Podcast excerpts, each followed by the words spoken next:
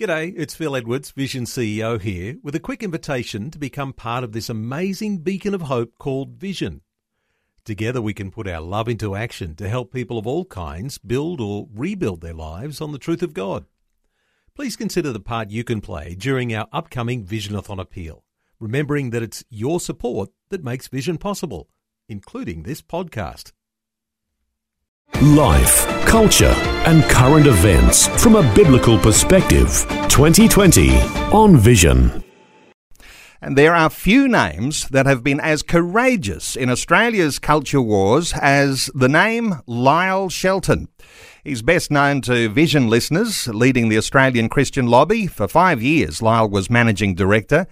His rise to prominence was because of his dogged refusal to back down on Christian principles as the present day cultural and sexual revolution began to dismantle what most of us would say is common sense reality.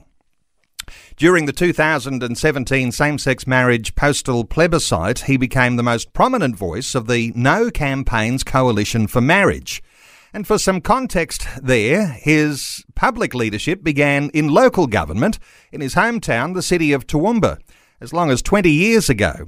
More recently, after missing a Senate seat with Cory Bernardi's Australian Conservatives, he's been relatively quiet. That is, until now. Now he's released a behind the scenes, revealing insight into how some of the biggest changes in our culture have happened. It is a fascinating read. And when you read what's happened behind the scenes, you'll say, You must be kidding. But Lyle Shelton's new book is aptly entitled I Kid You Not Notes from 20 Years in the Trenches of the Culture Wars. I must say, a special welcome to 2020 to Lyle Shelton. Thanks very much, Neil. Uh, Lyle, the book, congratulations on it. Thank and uh, I know that there's media uh, that is saying uh, you've got to be kidding. Uh, none of this can be true uh, because you've unleashed here the facts of what's happened behind the scenes, and already there's reaction in the mainstream media and from political figures saying, uh, you know, this is ridiculous what you've written. Well, if only it was, Neil. Um, look, the, these are stories that some of them I've been wanting to tell for 20 years that go, as you said in your introduction, right back to my time as a young fledgling councillor on the Toowoomba City Council.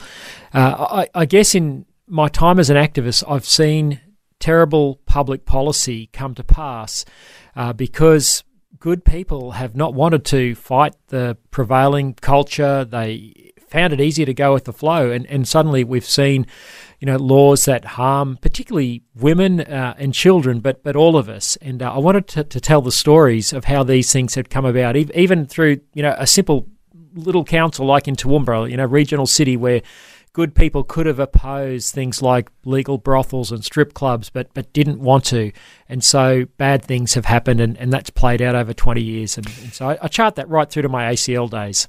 In fact, before we get into uh, the, uh, the the really sort of nitty gritty, uh, even exciting details of your book, let's just focus on those early days as a Toowoomba City councillor, and as you say, a, a fledgling councillor. You were a young man and uh, you were just as inclined as anyone else to be influenced by those who were lobbying you on what were very important issues around the time.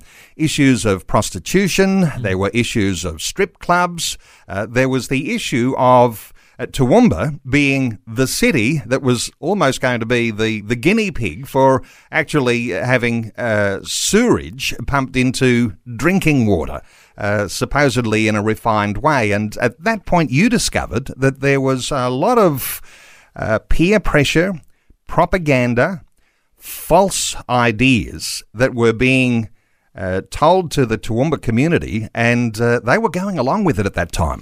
Yeah, this is a theme of the whole book, Neil. You know, before this term cancel culture became a thing in, in the last few months, um, I found myself being cancelled over the last 20 years. And, and right from the get go, as a young councillor, um, I was elected in the year 2000. I was 30 years old. I had a three year old daughter at the time, and the state government was uh, under Peter Beattie, the former Labor Premier, was legalising brothels.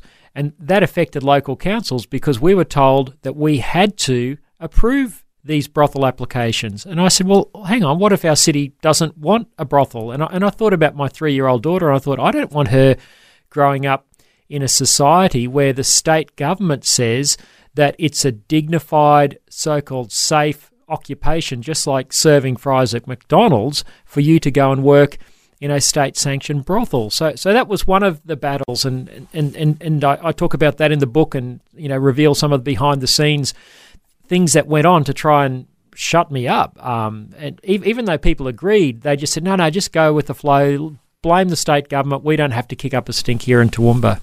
And you say in your book, with regard to some of those earlier situations, you discovered that you were being swept along in a confusing stream, swirling with excitement, groupthink, propaganda, and peer pressure. And I imagine You've that read the book, Neil. I have read the book, and I'm encouraging listeners to get a hold of this book. It'll be an historic uh, inclusion on your bookcase. Uh, but uh, but with that sort of uh, idea about what was happening in those early days, even in just mm. local government, yep. that has translated into what's happened nationally. Well, well, that quote you just read that was from the chapter um, that you referred to a minute ago from, about uh, whether we should drink recycled sewage water, and and I, I wanted to include a chap that that chapter because I felt it was very important. People might think of me as someone who's campaigned on social or moral issues, um, and, and I make no apology for that. Of course, I have. But for me, truth is truth. And when I found myself in the middle of that campaign back in 2006, where the city of Toowoomba was running out of water, as was Brisbane and the Gold Coast and the Sunshine Coast. In fact, most of the eastern seaboard was in that terrible millennium drought. And we were told that um, our only choice as a city was to recycle our sewage water and pump that into the, the dam uh, you know, in a purified form. Now, now, you know, I had lots of briefings from big companies and things that came through, and, and I, I that the technology could work. But what I discovered was that no one in the world was doing this, and yet we were being told uh, what essentially was a lie. Uh, that cities all over the world were doing this, that Disneyland was doing it uh, in Orange County, um, and, and so, therefore, we should go along with it and do what our elites said. They were telling us climate change meant our dams would never fill again. We were told this as part of the 2006 Toowoomba water debate. This is before all this stuff became, you know, what it is now. Malcolm Turnbull, uh, who was had just been appointed by John Howard as the new water minister, came to the city and said, You must do this. Uh, there is no alternative. Now, I knew we had alternatives that hadn't been investigated, and I also knew that this was not being done all over the world as we were being told. And when I presented those facts uh, in the council meetings, I was not very popular. And so, what happens is, whether it's the local council, whether it's the state government, or whether it's the federal government, Oftentimes, those elected political leaders that we're entrusting with our future are not listening to what experts are saying, and they are being railroaded by people who are pushing their own ideology or just going along with the group think. Well, well, that's right. Or, or they're, they're um, constructing things to suit their agenda. So it suited someone's agenda to uh, have one city in the world at least, you know, recycle their sewage for drinking. If they could get one guinea pig case up, they could perhaps sell it to other cities. But of course, you know, the, the population have got to be confident with this. And there were experts like Professor Peter Collignon uh, from Canberra who were saying, well, well, hang on, you know, if, if something goes wrong in this technology, you know, you could have a disaster on your hand. And and uh, we were being told that this was already being done, therefore we should do it. Well, it wasn't already being done anywhere. We were actually being asked to be the guinea pig. And, and the thing for me that that's the important thing, this is part of the theme of the book, is that truth matters. And you know, Jim Wallace, my great uh, mentor, former boss at ACL, and and a good friend who kindly wrote the foreword, uh, he said that uh, we've forgotten that throughout history, truth always has to be fought for. And I've found that so much of our public policy. Um, whether it's in the moral or social issues or whether it's you know, environmental issues are often driven by lies, and we need to say, hang on, wait a minute, let's just look at the facts here. And uh, that's not always welcome in the public discourse. And when you talk about the recycled sewage issue, uh, you say in your book, you know, if there was everything was running right, just as the experts might tell you, but then there's one day when something technically fails, and then everything else goes through the system, the whole thing fails because then you've got people who are drinking uh, the perhaps raw sewage. And I'm, I'm, I'm just focusing on this for a moment here because every time we have progressive legislation that's going through our parliaments, whether they're state or federal, uh, there's al- always lots of conditions, uh, all the things that will be your protections. And when you talk about the sewerage issue, and I'm just drawing an alignment here, uh, when there's a failure, everybody suffers. And what technically happens when we're talking about all of these other big moral issues, when there's a failure, everybody suffers. And that's what we're seeing today on so many areas. Well, well it is. And, and that was the concern that Professor Peter Collignon uh, had. Um, now, look, I, I, believe that the technology could, could do it. You know, I think it was very feasible. Um, what the problem was, as I said, is that we were told it was being done all over the world. Um, to this day, uh, almost 20 years down the track, uh, I'm not aware of any city in the world that has um, reverse osmosis, um, ultraviolet filtration uh, of water from their sewage plant, and then is putting that back into an impoundment, uh, like a dam, which is what Toowoomba was being asked to do. Uh, it was a world first, and yet uh, we were being lied to and told you should accept this because it's being done all over the world. And hey, because climate change means your dams will never fill again or, or unlikely to fill like they used to, uh, therefore you as a city must do this. And yet, Peter Beattie, the Premier of Queensland at the time, was saying this is the Armageddon solution. And he was not having a bar of it for Brisbane, yet he expected Toowoomba to do this. Now, that made no sense because their water crisis was worse than ours. So, a lot of things didn't add up. Malcolm Turnbull's comments didn't add up, and uh, I was to uh, we, we actually ended up um, having a, a, plebiscite back in 2006, and uh, Malcolm Turnbull and I were on the opposite side of that plebiscite. Uh, we were to face off 10 years later in another plebiscite, which is also detailed in the book. Wow. Well, this is an important way to start our conversation because, as you say, Lyle Shelton, there's more to uh, the history that you've had in the battles with the culture war than just the marriage issue, although we will get to the marriage issue and the transgender agenda, uh, because you were warning us well before the, le- the plebiscite that this was coming upon us. Yeah. And uh, for listeners listening to our conversation, they'll know it's here. Our special guest this hour is Lyle Shelton, and we're talking about his new book. It's called I Kid You Not Notes from 20 Years in the Trenches of the Culture Wars. And just in case you're wondering, is there really a culture war in Australia? Let me bring you to the very opening chapter of your book, Lyle Shelton. Uh, you didn't start with the marriage plebiscite. You didn't start with some of the big issues that still confront Australians today, but you took us back to a moment in Australia's history that will forever be a very controversial moment, and that is the time when the bombing of the Australian Christian Lobby headquarters in Canberra was dismissed as nothing to see here. Let's go back to that bombing time. You've described it powerfully in the first chapter of your book. Uh, that is one of those stories that, when you say, I kid you not, people will be surprised to hear the facts. Mm. Yeah, look, this is uh, was a traumatic time of uh, life for myself and the staff at ACL. It was three days before Christmas 2016. And uh, I was on holidays up here in Queensland with my family, actually. We'd had a very busy year. And um, I got a phone call from Martin Iles, actually, who's, who's now managing director. And uh, he'd been alerted by security at the office that uh, there'd been an incident there. And of course, uh, we, we now know that a, a very disturbed uh, young man who, who, turned out to be a, a same sex marriage political activist. Uh, went to the office with a van laden with gas cylinders uh, in an attempt in what was an attempted suicide bombing of the office. Now he survived um, with horrific injuries, uh, but uh, more than hundred thousand dollars worth of damage was was done to the office. And and I guess the distressing thing for us, Neil, as as you said, was uh, the next day, the Australian Federal Police held a media conference and said there is no political, religious, or ideological motivation uh, for this incident at the ACL office. Now, those words were very important because that was their way of trying to rule out uh, any sort of sense of, of terrorism. But uh, really, what had happened was this was Australia's first, uh, you know, terrorist uh, bombing of, of motivated by political motivation.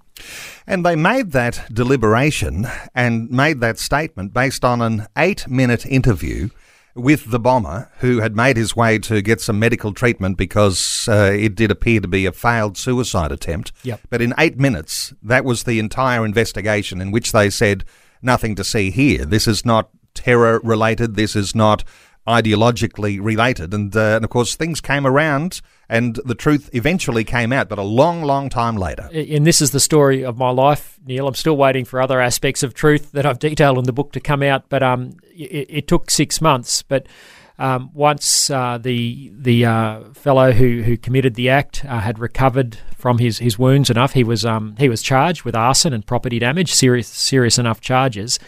Um, and he appeared in the ACT Magistrate Court. That was the first time we got his name. So that was um, in about May. Um, the, the incident happened in December. So I went and Googled his name and straight away discovered that uh, this guy, you know, had a history of same-sex political activism. He'd uh, lived in America for a time. He'd, he'd been a campaigner uh, against um, the the um, the, the, those who were trying to preserve the definition of marriage in California under under Proposition Eight. Uh, so he had a long history. He'd worked for a Democrat um, politician over there who was a, who was a, a, gay man himself. So you know, for the police to say the next day, you know, political, religious, or ideological motivation, uh, how they could not have known that history. Surely they had Google on the night of the bombing. Um, it, it, wasn't hard to discover this guy's history. Um, he'd also um, in in the interview that the police conducted uh, in the emergency room at Canberra Hospital just before they put him into an induced coma, he said, "I don't like the ACL. You know, religions are failed. He didn't care if he damaged our building." Uh, this all came out in the transcripts um, uh, of the police interview, which. Uh, the Channel Seven journalist Cameron Price managed to to get a hold of um, from the uh, you know through the court process. Yet yet the police chose to withhold all that information uh, the, the very next day. They had that information and they chose to tell the Australian people no political, religious, or ideological motivation. Uh, I remain deeply uh, disappointed by that to this day. The police have never apologised for that. Um, they still maintain that. Uh, they've maintained that at Senate inquiries since. And um, I think that's it, it's a travesty, and it's a travesty for the staff of ACL who had to endure the trauma of having their workplace uh, bombed. I remember those days, and people were on edge because of the possibility of some form of Islamic terrorism. And so the idea of a LGBT based terror incident was not in the thinking of people. And so they were quick to dismiss that idea because if we were talking terrorism, it had to be Islamic. But this sort of attack really is a similar style attack to what you would have got in a uh, in an Islamic terror attack. The idea of driving a van up to the headquarters. Uh, which, as I recall, uh, and from your book, uh, you know, police said was just accidental accidental that the van arrived uh, in an obscure part of Canberra to to park in front of your ACL headquarters and then detonate uh, a series of gas cylinders. But this idea that people were expecting Islamic terror, but they were not expecting an attack like that to come from an ideologically grounded group like the LGBT lobby.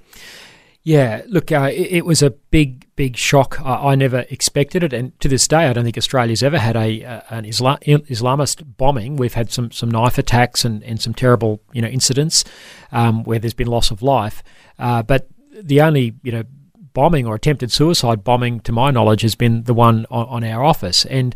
Um, you know, the, the, police knew later that uh, this guy had, had Googled Australian Christian Lobby. Um, our staff checked uh, once we got his name, um, checked that um, he'd actually been on our database, so he'd been watching what we'd been saying. And, and remember, 2016 was the year that ACL, it was the year before the marriage plebiscite, but it was the year we were very prominent. We were one of the only groups in the country trying to sound the alarm about the consequences of same sex marriage and the safe schools agenda. That really uh, burst onto the public scene um, after months and months of trying to get people to understand this gender fluid uh, issue. So we'd been we'd been in the media. We'd been called bigots and homophobes by the Greens. The Greens had got up in Parliament and called us a hate group. Uh, and, and, this this worried me at the time because I thought if, if someone out there is a bit disturbed and you know triggered by by political leaders from the Greens political party calling us a hate group and bigots, um, you know, what would someone logically want to do as a response to that sort of rhetoric in the Australian Parliament? Uh, so um, I was very disturbed um, when when the bomb went off um, because straight away to my mind came the recollection recollection of what Adam Bandt and uh, Senator Robert Simms had been saying about us uh, in the Parliament just weeks uh, before that incident. We're taking calls on 1800 316 316. Our special guest is Lyle Shelton. We're talking about what appears in his new book. His new book is called I Kid You Not Notes from 20 Years in the Trenches of the Culture Wars. Let's take a call. Mel is on the line in Queensland. Hi, Mel. Welcome. Uh, good morning. My point relating to the culture wars is what's happening internationally and its influence on Australia. And I'd like um, Lyle to comment on. I feel it's very disappointing and sad and concerning that the Australian government has yet uh, to sign up to the International Religious Freedom Network. I understand the United uh, the United Kingdom and the Netherlands have signed up for this uh, network, and I applaud what the uh, Americans are doing of uh, providing some leadership in this space and bringing to the public's attention the persecution of what is happening uh, of people of faith around the world and bringing those um, uh, countries and, and so forth uh, to account. So, Lyle, if we could have your comment about that International Religious Freedom Network, please. Yeah, thanks, Mel. Um, I, am not aware of that network specifically. Um, it sounds like a, a, great initiative. What what I am aware of is um, the U.S. Congress have set up a body called the International Commission on Religious Freedom, and I've actually visited their office in Washington D.C. And I know that some of our Australian parliamentarians have considered whether the Australian Parliament should set up a similar body to shine a light on the persecution of of of anyone of religious background around the world, but obviously Christians because Christians are the most persecuted people group on the planet. Um, so, so Mel, yeah, it's it's a big issue, and I think Australia should do more. Um, it's an issue that we spent a lot of time at ACL on. I, I didn't actually cover overseas persecution of, of Christians in, in the book. I probably should have. That would have been another chapter. But uh, I'm right with you there, Mel, and there is more that we should do. And uh, I, I, would really like to see the Australian government, um, you know, pursue um, keeping you know freedom of speech and freedom of religion open because they are very much under threat, particularly since the passing of uh, same-sex marriage. And uh, it, unfortunately, the Morrison government hasn't been able to deal uh, with protecting the freedoms that have been lost as a result of that change. Mel, thank you so much for your comment, your question. Our talkback line remains open on 1 800 316 316. We're coming up to news just a minute and a half away. Uh, let me just take you to just a, a quick comment about where the church is. We're going to be talking some more about these reflections, uh, these revelations about what's happened behind the scenes in the culture war. But you describe this idea of quietism. Mm. Uh, in the church. That's something that we need to be aware of and somehow or other break out of that. Absolutely. Look, this book has come about as a result of grief and even a, a lament I have about the state of the church in Australia. And it has been easy just to sit on the sidelines of these debates. A lot of Christians don't even like the term culture war. They think that's an aggressive militaristic term. But uh, it's a war, it's a battle. Unborn babies are being killed, women are being abused, offices have been bombed. uh, th- there is a war going on and a battle for ideas, and uh, we can't sit on the sidelines. But let's talk about some of the issues as they are continuing to unfold, and there are continued pushes in Australia today. The issues around abortion and around euthanasia. These have been part of the passion of your heart in doing the things that you do, leading these issues.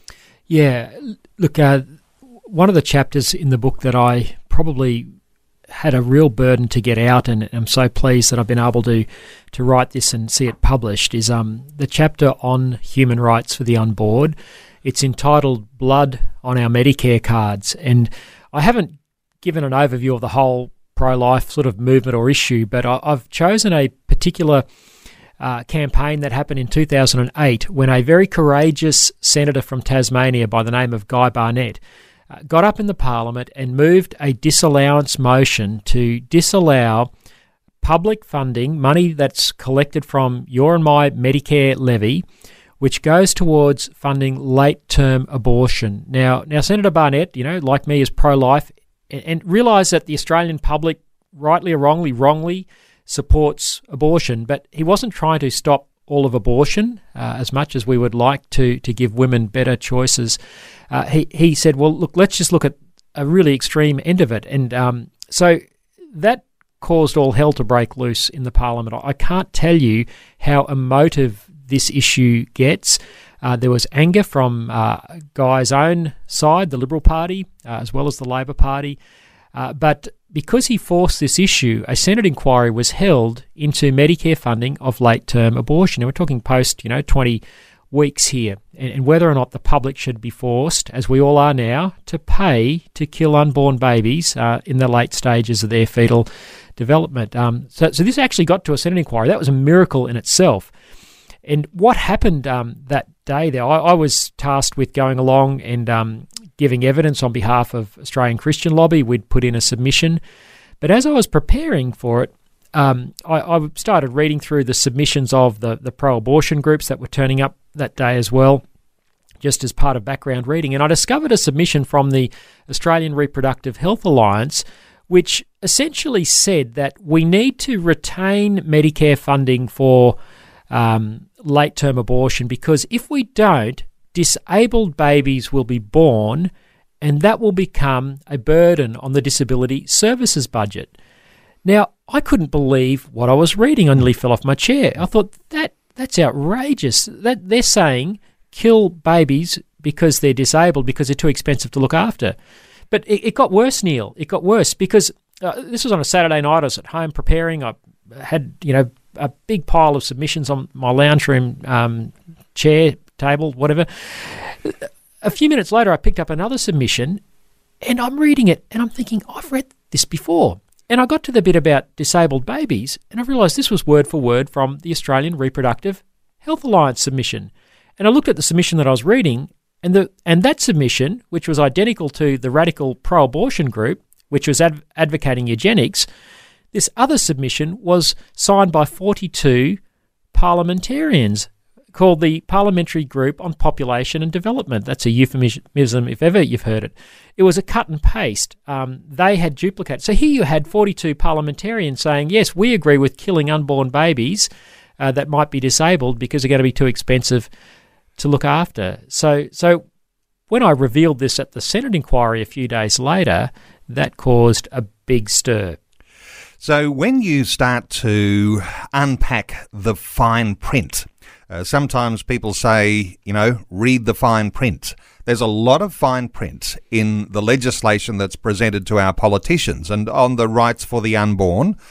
The revelations of politicians turning a blind eye to the evil of eugenics shocked you. Yep. And it does make headlines, but not everybody's across all of those ethics. And no. what's getting reported is not necessarily reflecting the facts. Well, the media wouldn't report it, Neil, and, and this, this annoyed me. And, and you're right. You know, those 42 parliamentarians, most of them had no idea that they had put their name to this. Now, they knew they were members of the Parliamentary Group on Population and Development, but what they didn't know is that the Radical Australian Reproductive Health Alliance uh, had co opted them into their radical agenda. And, and, probably the only person who really knew was Senator Claire Moore, who, who was a Labor senator for Queensland at the time and the chair of the group.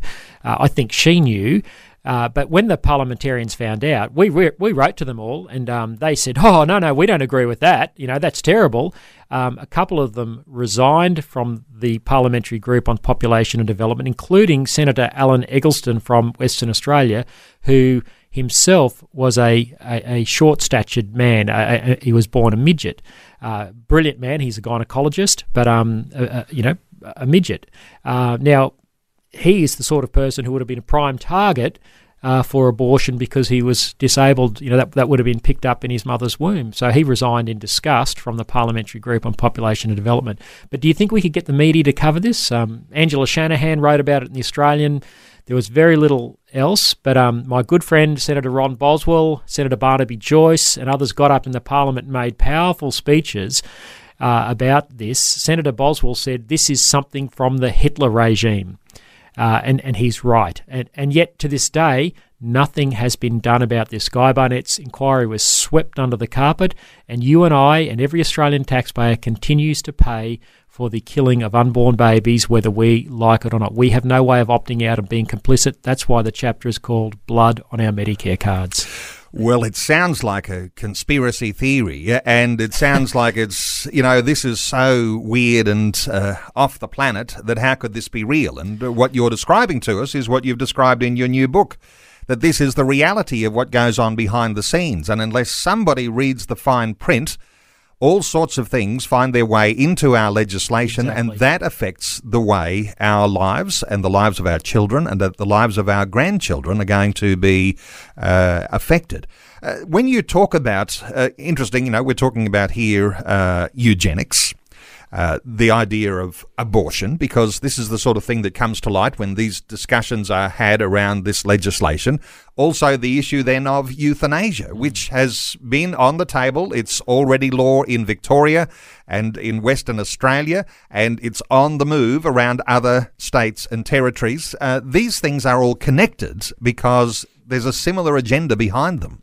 Yeah, absolutely. Um, it, it's a death wish that our society has, and I'll just just put, I'll come to euthanasia, but just on, on the abortion thing, I, I know we focus on disabled babies. Just remember that those who promote abortion, like Jackie Trad here in Queensland and, and, and others all around the country, that it's bad enough to want to kill babies because they're disabled, but they want them to be able to be killed for any reason right up to birth. And, and that's what's happening, and, and that's what we need to be aware of. But on the euthanasia, yes, there's a chapter on that, Neil. And um, one of the scary things, you know, as this issue gets more and more prominence, and, and again, Jackie Trad is pushing it, the former Deputy Premier of Queensland is pushing it in the lead up to the Queensland election uh, in October. Um, but in Canada, where they've had uh, legalised euthanasia now just for a, you know just for a few short years, they're starting to actually cost how much money the health system can save as a result of euthanizing patients so that they give up their hospital beds. Now, um, so I, I quote um, in the book from the University of Calgary. It says medical assistance in dying. Now, that's again a euphemism. Words matter in, in these culture wars. They use words to distort the reality. So instead of talking about giving people a lethal injection to medical assistance in dying, uh, could reduce annual healthcare spending across Canada by between 34.7 million and 138.8 million. Now, this is chilling in my mind, Neil, that university academics in Calgary, Canada, are now costing how much we can save by bumping people off early instead of giving them the proper palliative care. And, you know, I, I document in the book what the palliative care experts say. They say you don't need euthanasia. If people are given proper palliative care, the requests for a lethal injection virtually evaporate. Um, yes, people are having bad deaths, but that's because we're not giving them proper care. Uh, euthanasia advocates are exploiting that and saying, well, euthanasia is the answer.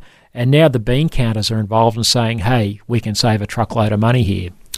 And from the application of our Christian thinking, of our Christian ethics into these, uh, we would say that human lives matter. And so putting a cost on uh, a human life, uh, that really is something we ought to be really, really concerned about. Hey, there's lots of uh, listeners who've been leaving comments on our Facebook post today. Lyle, I want to run through a, a few of these and perhaps a, a brief uh, comment from you on some of these. Richard says, sadly, the world is looking as bad as it is due to Christians allowing worldly and humanistic philosophies into their lives. Had we lived like Christ, rolled up our sleeves, loved one another and non believers, reached out and shared the gospel with love, the world would look different. What are your thoughts for Richard? Oh, I think Richard's right. Um, I think, and I say this in the last chapter of the book because I'm wanting to bring some hope in the midst of the situation. I think we have reduced the gospel to uh, seeing people saved and come to a relationship with Christ. Obviously, that's that's the start, and that's crucial. We should never stop uh, preaching the gospel of personal salvation, but it doesn't end there. Where we are to bring Christ's kingdom to every area of life. That means where there's injustice on earth, our job is to bring heaven to earth. Instead, we've been focused on getting out of earth into heaven instead of bringing heaven into these places. That's why we have unborn babies being killed. That's why we have women in prostitution. We've got hell on earth, and that hell has been ushered in through bad public policy in our parliaments. Angela says, I don't think I'd call it war. It's sin folks can't deal with conflict. They expect some sort of utopia, and we're all supposed to agree with whatever the latest movement is. Although they're so entitled, they think you should get the best of everything simply because you're you. What are your thoughts for Angela? Oh, look, Angela's right. I mean, we're the biggest me centered generation. Um, we need to be others centered and we need to go to where uh, the pain and the injustice is and roll up our sleeves and, and get involved. And, and for some, that's going to mean getting involved in politics because you can love your neighbour, as the great theologian John, John Stott said, uh, not just by feeding the poor, yes, do that, but you can love your neighbour by making sure bad public policy and bad laws aren't passed. Jenny says our children are being fed false information as truth in their education. The generations ahead are going to be in a bigger battle than we face now if we don't fight back. What are your thoughts for Jenny? Absolutely, and that's why I've written this book. I want to open people's eyes to how. Uh, bad the lies have become, how much they have inculcated our, our parliaments and the thinking of our elected leaders, and we can only fight back by being educated. And so many people, Neil, have said since they've been reading the book how it's opened their eyes. Uh, that's what I'm really hoping will happen. We, we can't fight back unless the eyes are open. At the moment, we're sleepwalking uh, into disaster, and it's a disaster for our kids.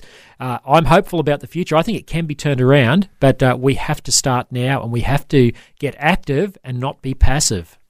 People on the left are uh, very much involved in uh, looking to influence and educate children, uh, those issues around safe schools and other names that have come to uh, these issues of influence on children, these are really prominent and they are still uh, all around the place. Look, in my time at ACL, Neil, there was um, the issue that probably shocked me the most after abortion was the issue of safe schools. It came out of nowhere in 2015. It came onto our radar as a team. Uh, some of my staff started showing me some of the posters that were being put around schools, a boy dressed in a girl's school uniform saying gender is not uniform. Uh, I, I, just thought this is this is crazy. This won't go anywhere. Little did I know that this was to become a, a major flashpoint in the culture war. And we we spent a year trying to get the media to be interested. They just ignored everything we said about it. We put out press release after press release documenting this stuff. No one wanted to deal with it. Uh, I suppose five years down the track, it's great to see mainstream journalists like Bernard Lane at the Australian newspaper now regularly reporting on this transgender issue and uh, safe schools and how damaging it is to children, giving them puberty blockers, uh, cross sex hormones, and even surgery to minors um, for, for young people who are struggling in their minds about whether they're a boy or a girl. So there's some def- definite mainstream pushback. Five years ago, when we first started raising this, uh, we were treated as, as the village idiots. We were dismissed, we were cancelled. Um, but now there's some mainstream traction. Still a long way to go. This has got such a hold um, in all areas of society, particularly education and government. Um, there's a long way to go, but there is some mainstream pushback coming from, from even non Christian sources. The quality of journalism, you write a little about that when you're discussing the euthanasia debate. And uh, with regard to journalists, you say, in a rush to champion progressive legislation, journalists rarely, if ever, investigate expert opinion that runs counter to political correctness or media bias. Mm. That almost sounds it frustrates me. Unreal. I, I wrote that um, reflecting back on Andrew Denton, the celebrity, you know, ABC guy who's now you know, one of the main campaigners for euthanasia. He gave a speech at the press club in 2017 and he said, um, Yeah, I've been all over the world. Euthanasia is working fine in Belgium and Holland and Oregon, um, and, and said there's no issues with it. I mean, a Google search would show that you know, people um, who are mentally ill are being euthanized. Uh, a Dutch woman was held on the table by her family as her doctor gave her the lethal injection. There are horror stories after horror story. You know, twins who just wanted to die together used euthanasia. I mean, it goes on and on and on. The abuses of this thing. It's not uh, something for people who are terminally ill and intractable pain. The slippery slope uh, has got grease all over it, and yet Andrew Denton gets up at the press club and says it works fine and it's safe and not one journalist interrogated him about you know the howlers that can be discovered through a simple Google search. I imagine some of this goes back to what sort of university training or what sort of peers and mentors are training our journalists. But journalism uh, needs to have some major transformation, as does our political uh, involvement. But uh, your thoughts here for a moment, because a lot of people will be thinking, well, you know, journalism happens uh, in social media as much as it mm. does in uh, the, the mainstream media that we talk about. What are your thoughts for people engaging in that space? Well, well I did a journalism degree back in uh, the late 80s, early 90s. Uh, that was my formal training, and I worked as a working journalist for six years with Rural Press Limited. Um, when I was studying journalism, we were told to be accurate, be accurate, and be accurate. But at the same time, all of our the humanities subjects around our journalism degree, around the technical subjects, were all, you know, history, sociology, politics. Everything was from a, a Marxist feminist point of view. So this has been inculcating the education system for a long time. And what Marxism does is obscures people's ability to be able to tell the truth anymore. And of course, cultural Marxism is now the dominant philosophy. We see it everywhere through Black Lives Matters, through to you know white privilege, to uh, feminism, every animating philosophy of our society is Marxist based, and of course it's based on a big lie. And so we, have lost our ability to understand the truth. Postmodernism now, you know, anyone's truth is is truth. Well, it doesn't work, and you can't build a society on that. And of course, our journalists come from that worldview, and it's no wonder we can't trust them anymore. Lyle, in my introduction, I said uh, since you uh, missed that Senate seat uh, with Cory Bernardi's outfit at the last federal election, uh, you've been a little bit quiet. Uh, I wonder whether that was an accuracy. Uh, you've been doing some political consultation, you've been working with some political leaders. I'm even told that there's some resistance to you joining the Liberal Party or the Liberal National Party. what's Lyle Shelton doing today? Is there any insight here?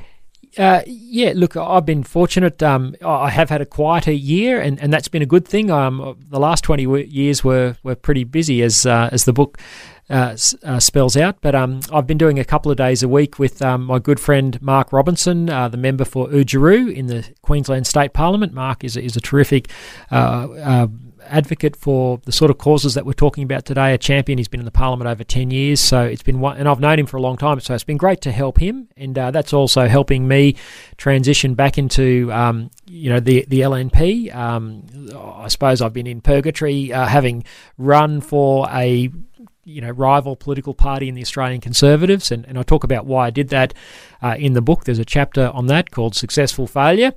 Um, but uh, yeah, it's been a quieter year. But look, I, I am uh, seeking to rejoin the LNP. I'm, I'm just as committed as ever uh, to continuing to engage these areas. I really felt in leaving ACL after 10 years, love that organisation, so thrilled to see the way Martin and the team uh, are taking it uh, even to greater, much greater heights.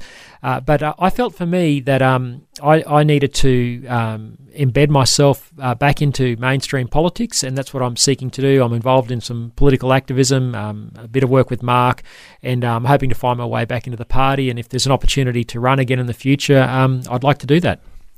Uh, when I said there was some level of resistance uh, from the Liberal Party in having you as a member, uh, there seems to be a movement of Christian believers who are concerned about being involved in mainstream politics and uh, been trying to join the Liberal Party, and uh, some of them have been having a, a, tough time doing that and, and being held back. Any thoughts about what Christians are, how they're being received as they're trying to join political parties today?